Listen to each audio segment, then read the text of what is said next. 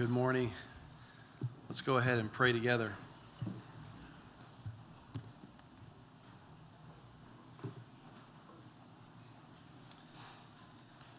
Father, we thank you for your word. We thank you that you have revealed yourself to us and that we don't have to go pawing around in the dark trying to figure you out. You have made yourself known. And in the pages of Scripture, we have the gospel preached to us, and we see Christ standing forth clearly, revealing the Father, making the way known to us. And Father, this is so much grace. And so we praise you for it and thank you. And Lord, we pray that you would be with us now as we open your word again. And we ask that you would open up our eyes that we might behold wonderful things in your law. Incline our hearts to your testimonies and not to dishonest gain. Establish your word to your servants as that which produces reverence for thee. And we ask you to do it in Jesus' name. Amen. I wonder how many of you remember the story of Nadab and Abihu from Leviticus ten. If you know this story, then you will remember that Nadab and Abihu were sons of Aaron. Both of them were priests during the time of Moses. Moses had delivered to the priests precise instructions from God about how they were to approach God at the tabernacle. Nadab and Abihu, though, two sons of Aaron, priests, ignore those instructions.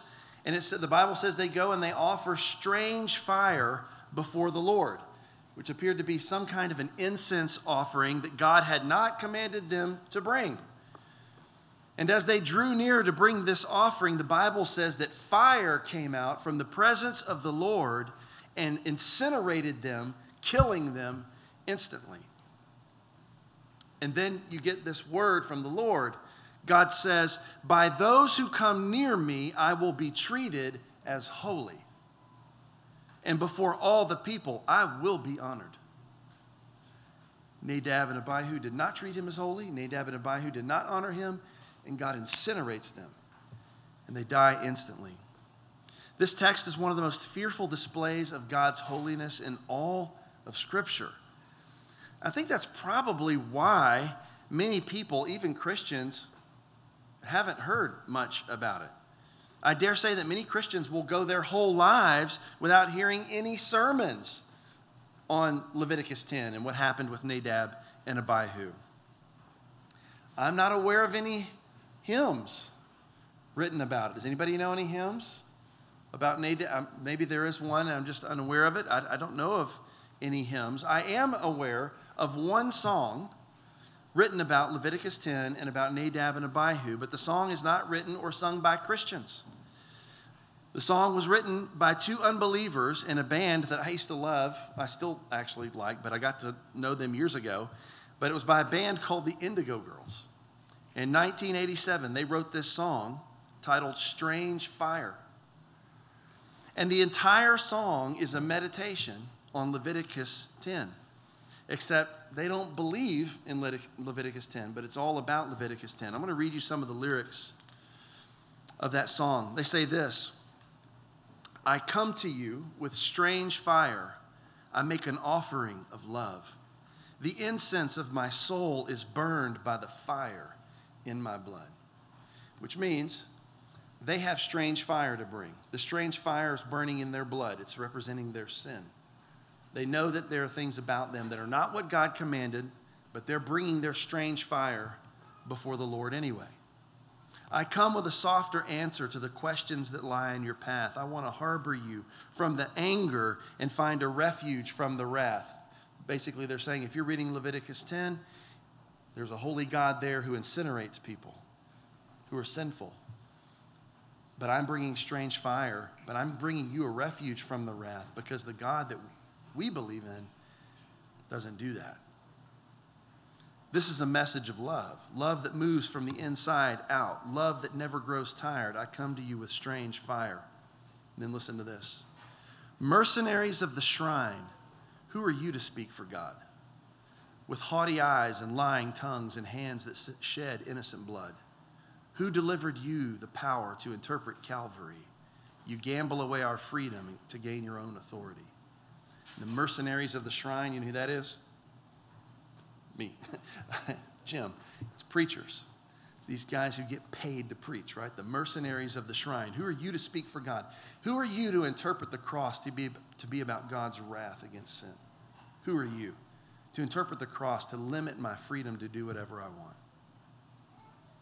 When you learn to love yourself, you will dissolve all the stones that are cast. It's not Jesus who keeps you from being stoned, like when they tried to cast the stones at the woman who committed adultery. It's not Jesus who does that. It's learning to love yourself.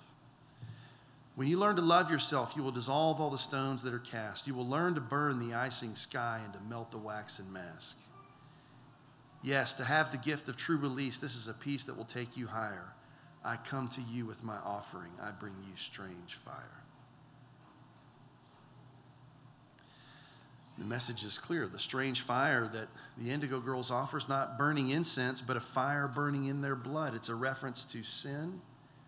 They know that that fire they bring is not something God commanded, but they mean to offer it anyway. Why? Because on their reckoning, God isn't really the God of Leviticus ten. God isn't really as harsh or as wrathful as Leviticus ten would, would indicate. On the contrary, our sin and God's holiness are really not at odds with each other. They can dwell together. And any mercenary of the shrine who tells you otherwise is, try, is just trying to control you and take away your freedom. So as a Christian, you listen to this. It's, it's easy to get offended or put off by lyrics like this. And so you think, you know, how dare they? How dare they make God into their own image and suggest that God's own holiness can go together with our sin? So maybe you hear this and it's easy to take offense at it. But I wonder if we've really stopped to consider how much our own lives may be communicating a really similar message to that song. We know what the Bible says about God's holiness. We know that the Bible says that because God is holy, we must be holy. And yet, how often do we choose to walk in our own sin anyway?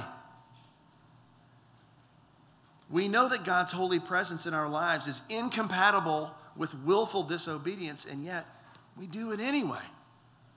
And every time we do, we're in essence singing that same song, saying, I'm coming to you with my strange fire. So here's the question. Does your life reflect a passion for the holiness or, of God? Or does it reveal a kind of a lackadaisical attitude? An attitude that says, I'm not going to worry about holiness right now. I'm, I'm going to bring my strange fire, and God can just figure out how to get along with that. Well, guess what? God is not going to get along with that.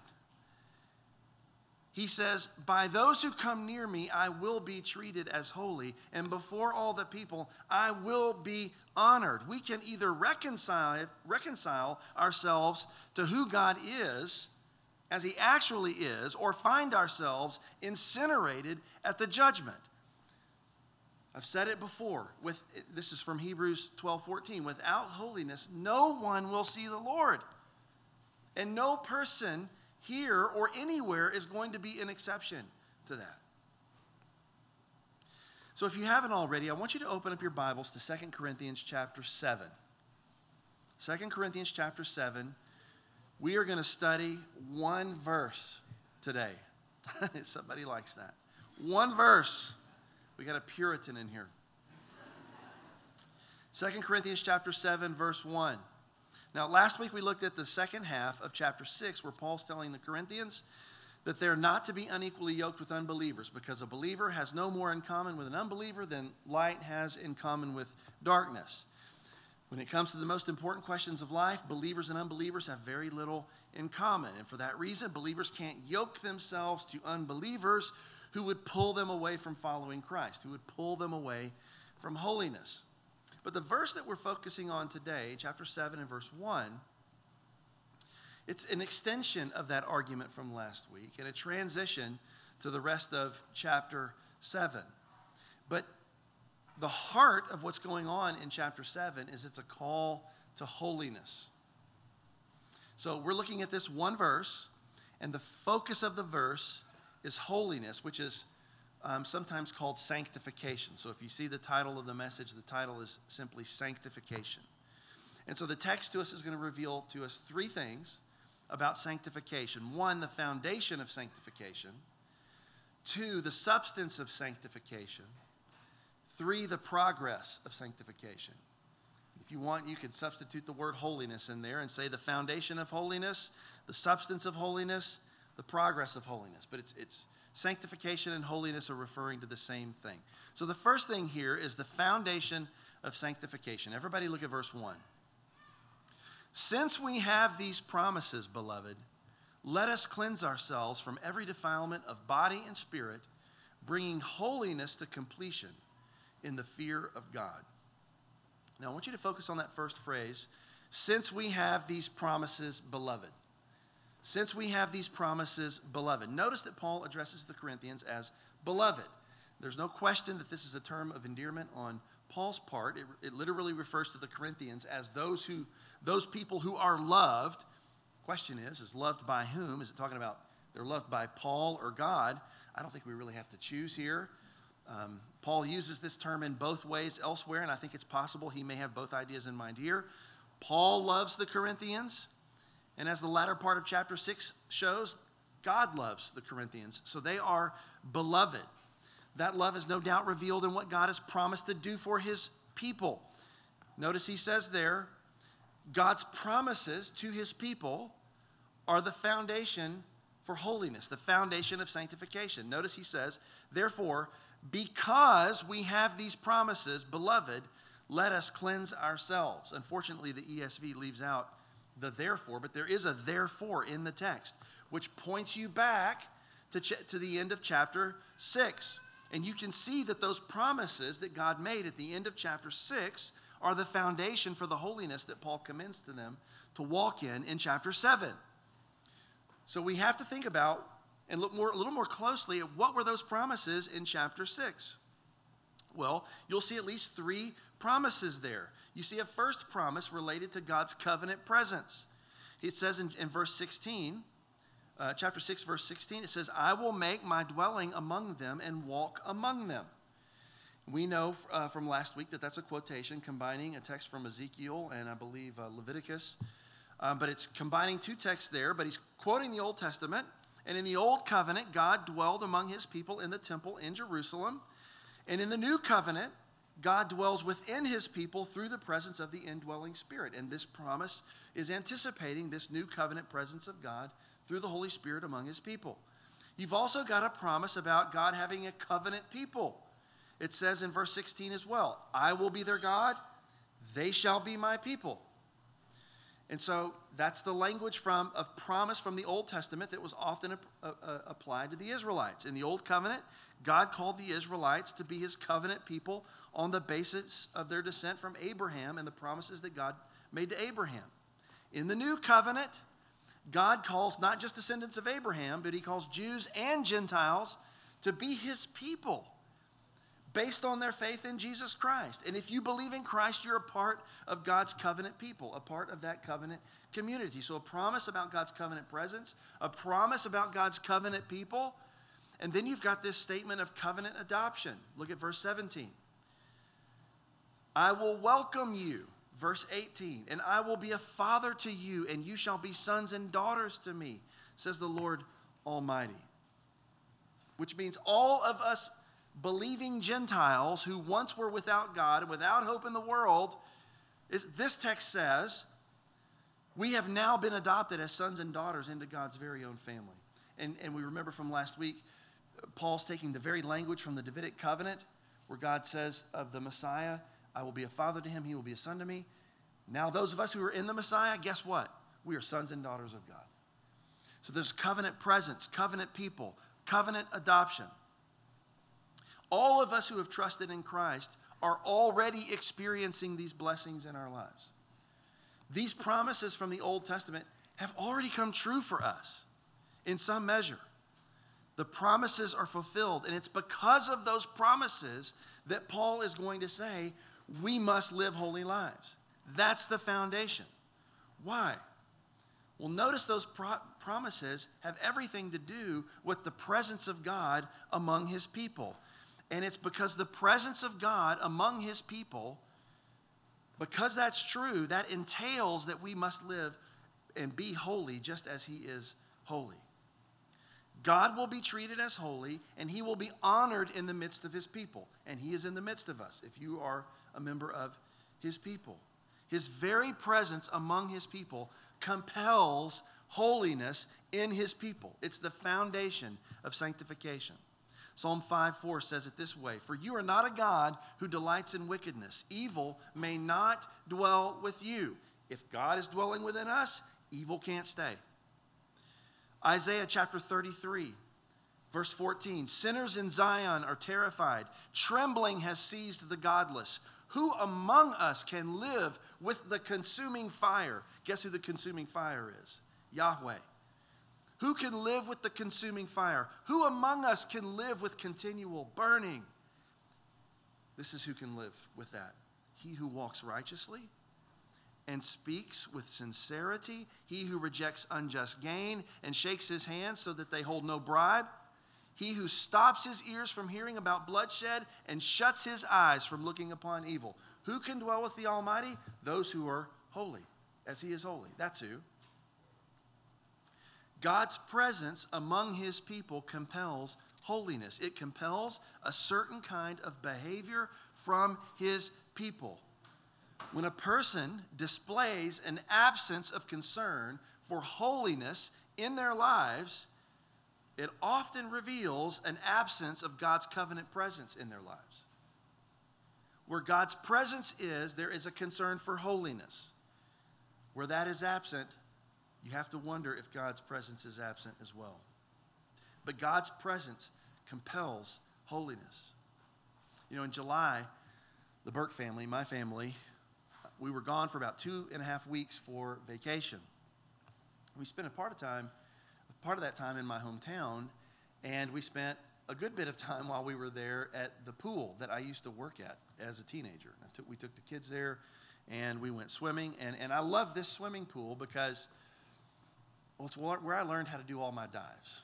Um, and I was good. I could do gainers and flips and all the rest. I know it's funny to imagine now, but I could do it all. And uh, when we were there with the kids, I did it again. I pulled out my old moves. I belly flopped a few times, but I did them. And so I was going off the end of this board. I love this this board. Um, it's different than like a like your normal backyard pool board. It's it's a little bit. It's not a high dive, but it's a little bit higher. So it really throws you out there. And so we were having a good time out there. But it is high enough that my eight-year-old, Lucy, did not want to go off the end of the diving board. She just didn't want to do it. I wanted her to jump. We were all pulling for her to jump. And so she calls me over to the deep end to be there close so that she could, you know, have the courage to jump in. I would be right there. I could, I could catch her. So I sw swam over. I'm treading water there in the deep end. And I coax her over the edge. She jumps in. And she did what we were all pulling for her to do. She did what I was pulling for her to do. And you know why? Because I was there. If I wasn't there, she wouldn't have done it. My presence was compelling and encouraging behavior that she otherwise would not have been able to do. The presence of Daddy in the pool, calling her forth, telling her the way she needed to go, made all the difference. Now, this analogy is going to break down if you try to press it too hard, but you get the point, right? The presence of God in our lives compels and indeed enables a certain kind of behavior in us. It, en it enables holiness in us. God's presence compels us to be holy just as he is holy. If you have the Spirit of God inside you, the covenant presence of God inside you, you have everything that you need for life and godliness. Everything. Philippians two twelve says it this way: "So then, my beloved, just as you have always obeyed, not as in my presence only, but now much more in my absence, work out your salvation with fear and trembling. For it is God who is at work in you, both to will and to do for his good pleasure. What makes you will and do his good pleasure? God's presence in you. It's the same thing Paul is saying here. Because we have these promises, we are to be cleansed from all evil and to complete sanctification. The foundation of sanctification is the new covenant presence of the Spirit within us. If you are a believer, then the Spirit of God is indwelling you right now, giving you the will and the desire to do what you are called to do. If you're not a believer, then that inner compulsion to repent from sin and to walk from righteousness is absent in you. And you will have no ability to do, do what God has called you to do. God enables the obedience that he commands from his people. The only way to get connected to that power is to have the Spirit, and the only way to have the Spirit is to repent of your sin and to trust in Jesus alone to save you. That's it. Without that foundation, there's no power, because that's where all the power comes from. It comes from the presence of God in his covenant people. So now we know what the foundation is. The next thing is, what is the substance? So the foundation of sanctification, but look secondly at the substance of sanctification. Everybody look at verse one again. He says, since we have these promises, foundation, beloved, let us cleanse ourselves from every defilement of body and spirit. There's the substance. Notice especially that second phrase, let us cleanse ourselves from every defilement of body and spirit. Notice that this is an exhortation. It's a command. This is telling you what you must do because God's presence is within you. It's telling us that we must cleanse ourselves from everything that defiles us. Now, many of you will recognize this language of cleansing and defilement as deriving from the Old Testament purity codes. And you'll recognize if you're reading in the book of, I don't know, Leviticus, Um, there's a lot there in that book about what it means to be clean and unclean.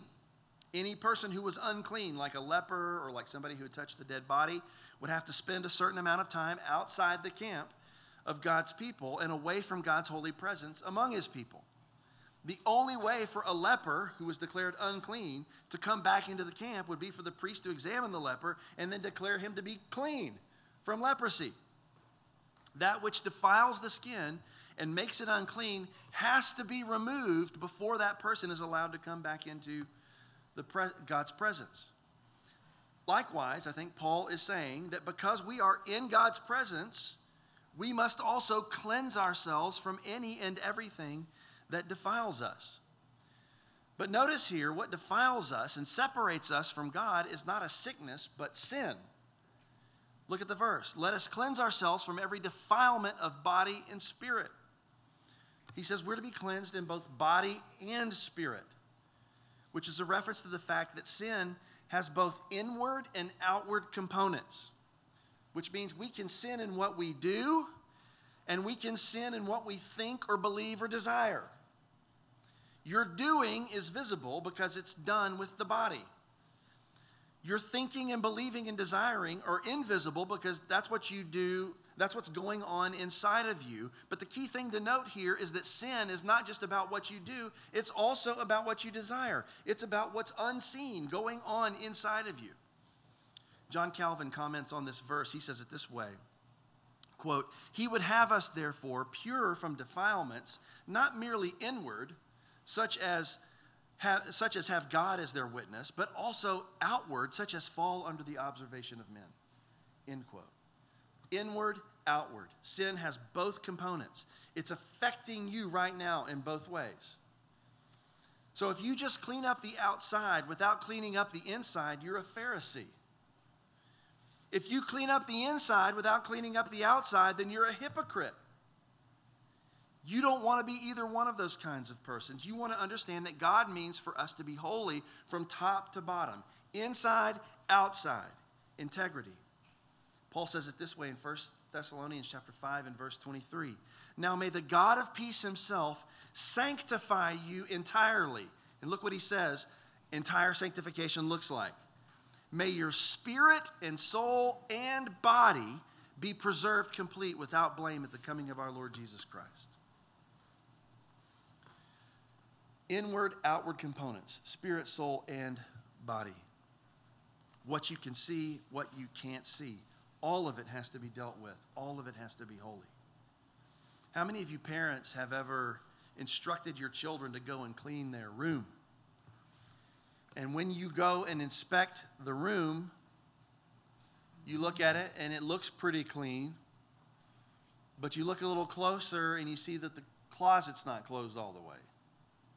And there's a little bulge coming from the blanket covering up underneath the bed.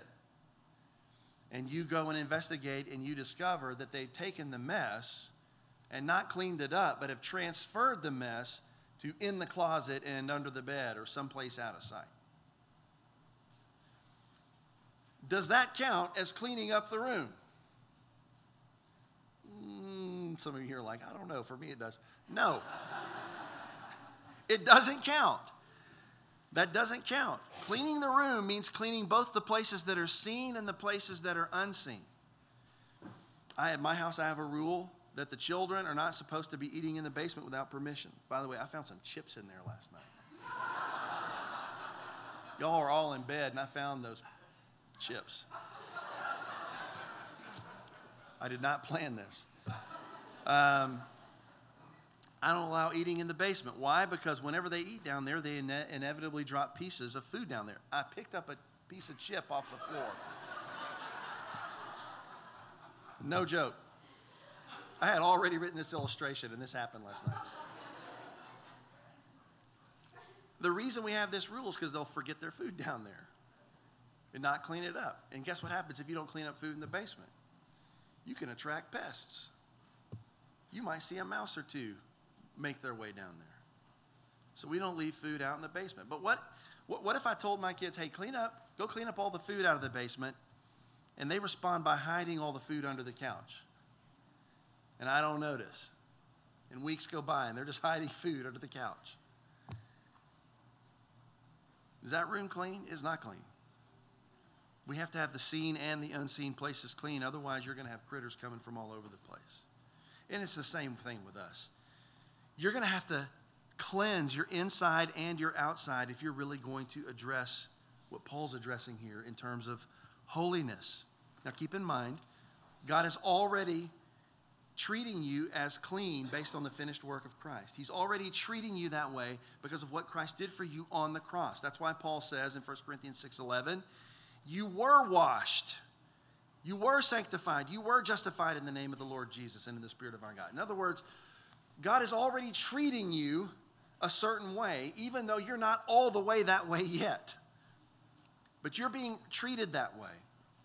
So the question is, if we've already been cleansed from our sin through Christ, then why would Paul tell us to cleanse ourselves from everything that defiles us? Well, the answer is because even though Christ has saved us from the penalty of sin, he has not yet saved us from the presence of sin. There is still sin in the world, and there is still sin in you and in me. Its power has been decisively broken through Christ so that we're no longer slaves to it, but its remnants are still there. And we are to contend against it until glory. And that's what it means to cleanse yourselves. It means that you turn from sin and get it out of your life. So let's get really practical here. Paul says in First Thessalonians four, for this is the will of God, your sanctification. You don't have to pray about that. You know this is God's will for you. Your sanctification. That is, that you abstain from sexual immorality. That each of you know how to possess his own vessel in sanctification and honor, not in lustful passion like the Gentiles who do not know God. This says you have to possess your own vessel in sanctification and honor, in holiness and honor. It also says that you're not to have lustful passion like the Gentiles who don't know God. Well, guess what that is? It's a call for holiness in both mind, lustful passion like the Gentiles. You're not supposed to have that in your mind. And it's a call for holiness in your body because you possess your vessel in sanctification and honor. There's an inward element outward element. Both are there. What that means, among other things, is that you're going to have to stop what you're doing, that anything that you're doing in your life that constitutes sexual immorality. You know what? Pornography falls in the category of sexual immorality. You say, there's no other person involved with that. Yeah, oh, actually, there, there, there are other people involved with that. They may, may not be in the room with you, but there are other people involved with this. But it doesn't matter. It's still sexual immorality. And Paul is saying that you are to be holy, which means you separate yourself from it both in mind and in body. It means you stop using pornography if you're using it, because you're sinning with your body, you're sinning with your mind. And it won't be enough just to be stop using it. You're going to have to stop desiring it. The doing of sexual immorality and the desiring of it are both sinful. And if you're to cleanse yourself, you're going to have to turn away from both. If you aren't interested in quitting both, then you're not interested in knowing God. Paul says in First Thessalonians four, "For God has not called us for the purpose of impurity, but in sanctification. Consequently, he who rejects this," if you reject sanctification, that person is not rejecting man, but God who gives the Holy Spirit to you. You want to have God without holiness? You can't. You don't get to make up the terms of your renewal. If you have him, you will have holiness, or you won't have him. Here's a different application. Paul says this in First Timothy two eight. "I want the men in every place to pray, lifting up holy hands without wrath and dissension." The command is directed to the posture that the men take when they come into this room for worship. Paul wants them to lift holy hands. And we know from Scripture that lifting hands is a common posture for prayer, for the direct addresses that we make to God in praise and in entreaty. So it's what you're doing when you stand in corporate worship, praising and worshiping God. But there's a really interesting reference to the lifting of hands in the Old Testament, in Isaiah chapter one. Isaiah says, "So when you spread out your hands in prayer, I will hide my eyes from you. Yes, even though you multiply prayers, I will not listen. Your hands are covered with blood. Wash yourselves, make yourselves clean. Remove the evil of your deeds from my sight. Cease to do evil." So the lifting of the hands is a common posture for worship, but guess what the hands signify? They signify what you do. They signify your deeds. Paul says, I want the men in every place to pray, but I want them to lift holy hands when they come into this room. And the deeds that we do with our hands can either be pure or they can be defiled. And God is calling on men to pray while lifting these hands that are holy, telling them that their public expressions of worship must be flowing from a life marked by holiness. Their hearts must be cleansed from anger and wrath and dissension. Their hands must be clean from the deeds that flow from anger and wrath and dissension. In other words, God is looking for worshipers who will worship him in spirit and in truth, and not those who are worshiping them in their hypocrisy. So men, really everyone, but Paul singling out men in this text,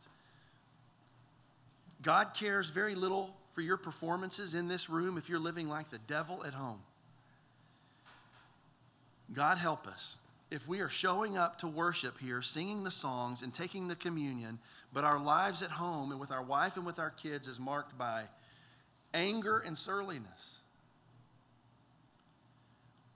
This text is telling us, commanding us, we have to cleanse ourselves from this, which means we have to turn away from anger, turn away from your foul responses to provocations. God wants you to raise holy hands in this room, not hands that have been stained by disobedient anger and wrath and dissension, which means God wants you pure in body and in spirit, which is what Paul commands in Second Corinthians seven one. Yes, God is at work in you. Yes, all of this comes from grace. But notice he says, cleanse yourselves. The grace of God does not erase your agency and responsibility to make efforts to cleanse yourself from ungodliness. If you think your efforts to cleanse yourself from ungodliness are at odds with the grace of God working in you, you don't understand the Bible. Paul brings those two together. He says, this is what's true, now you do it. You take pains with this. The foundation of sanctification, the substance of sanctification, finally, the progress of sanctification. Since we have these promises, beloved, let us cleanse ourselves from every defilement of body and spirit, bringing holiness to completion in the fear of God. You can see the progress of sanctification revealed in that last phrase, bringing holiness to completion in the fear of God. Holiness, obviously, is a quality. Its main characteristic, I believe, is the idea of being set apart from sin for God's use. That's what holiness is all about, to be set apart from sin for God's use. Just as the vessels in, God, in the temple in Jerusalem were holy, they were set apart from common use and were set apart for ceremonial purposes in the service of the temple. Same thing with us. We're also to be set apart from sin and set apart for service to God. We are to be holy just as God himself is holy. And yet, Paul says, we are to bring holiness to completion. What does that mean? Well, there's a sense in which we've all been, we've all experienced what the theologians call the definitive sanctification. You have texts in Scripture like First Corinthians six eleven that says you were washed, you were sanctified.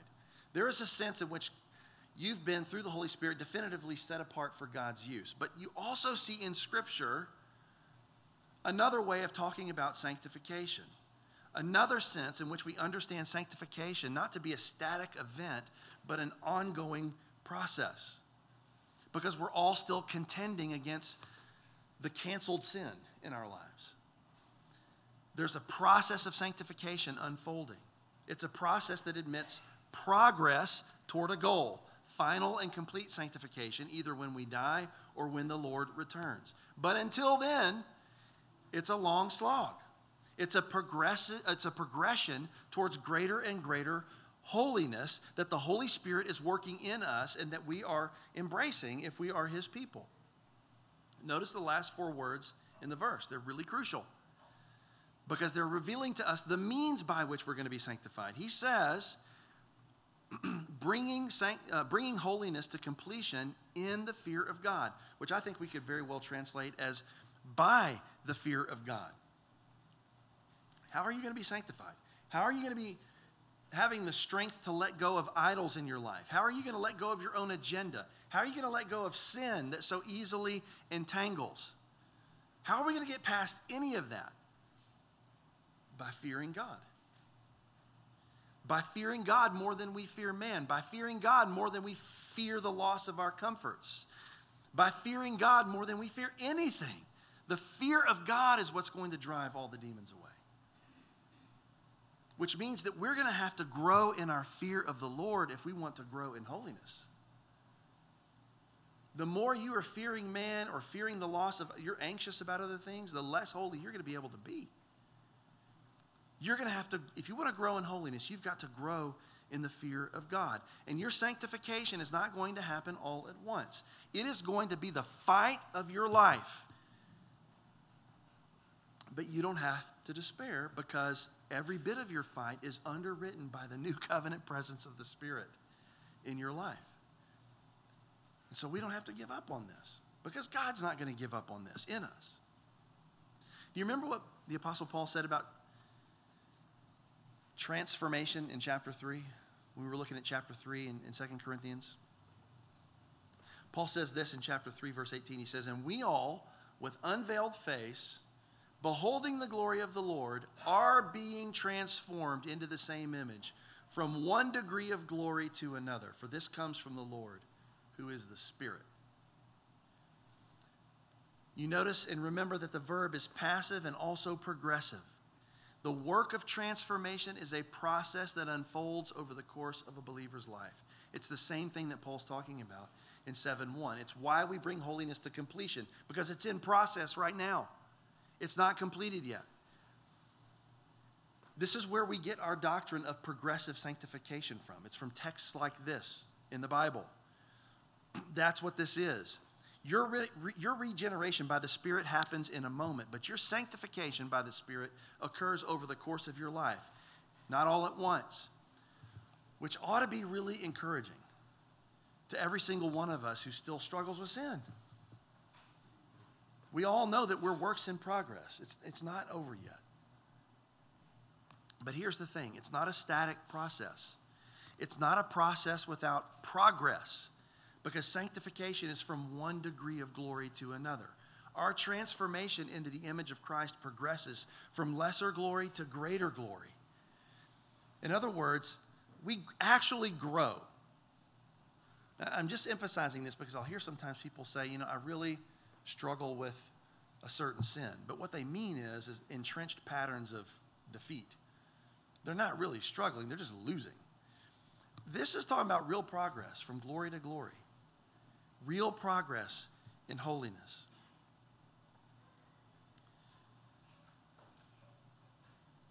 That doesn't mean we become sinless instantly, obviously.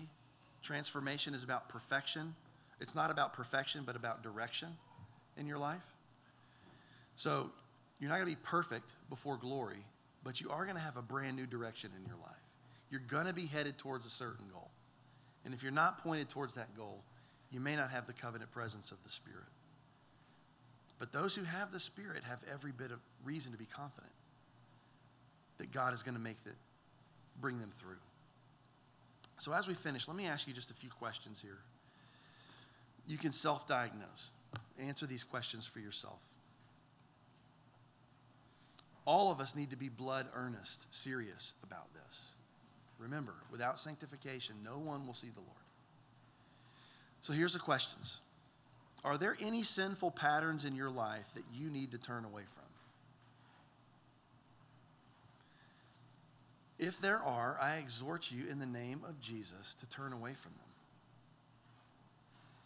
Are there any sinful attitudes in your heart that you need to turn away from? Sinful desires? Sinful beliefs? If there are, I exhort you in the name of the Lord Jesus to turn away from them. Don't let them rule over you for one more second. Third question. Do you bristle at sermons about holiness? Do you resent the fact that following Jesus means having to give up the things that God's word identifies as sinful? Do you fail to love and to cherish God's holiness? If you answered yes to any or all of those final questions, are you sure that you know Christ? Paul says that if you've rejected God's purposes of holiness in your life, you're not rejecting man. You're not rejecting just me. You're rejecting the God who gives his Holy Spirit to you. And that means that If, if you're in a position of rejecting God's holiness, you've rejected him. You need to repent of your sin, and you need to trust in Christ and be saved. If you hate God's holiness, don't let yourself be deceived into thinking you're a Christian. You're not. You need to repent and believe.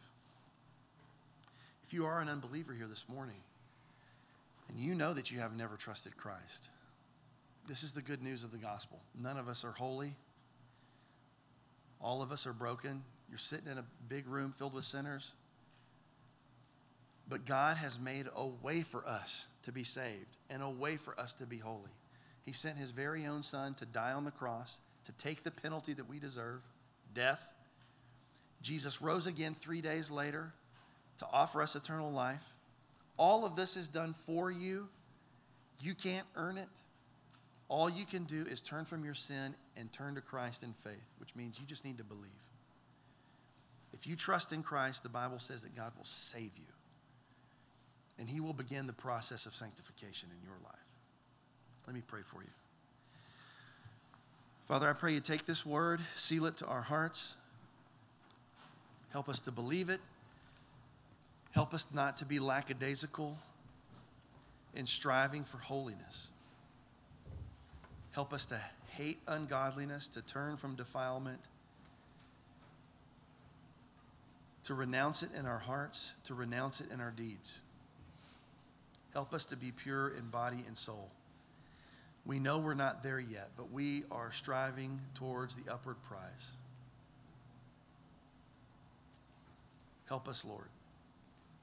Help us see real fruit and real growth in holiness. And put a steely resolve in your people not to give up. Father, I pray for those who are here who don't know you, who are not Christians. Some here know they're not. I pray you bring them to repentance. I also pray for those who are here who are hypocrites. They have called themselves a Christian. They may even have gone through the waters of baptism, but they know better. And they know they don't know you. Their life speaks against their profession. I pray you would bring them to yourself and bring them to a confident faith in Jesus. Lord, we know that you love us. We know that you're gracious, and your intentions towards us, even in moments like this, are gracious. So we pray for your mercy. And we pray it in Jesus' name.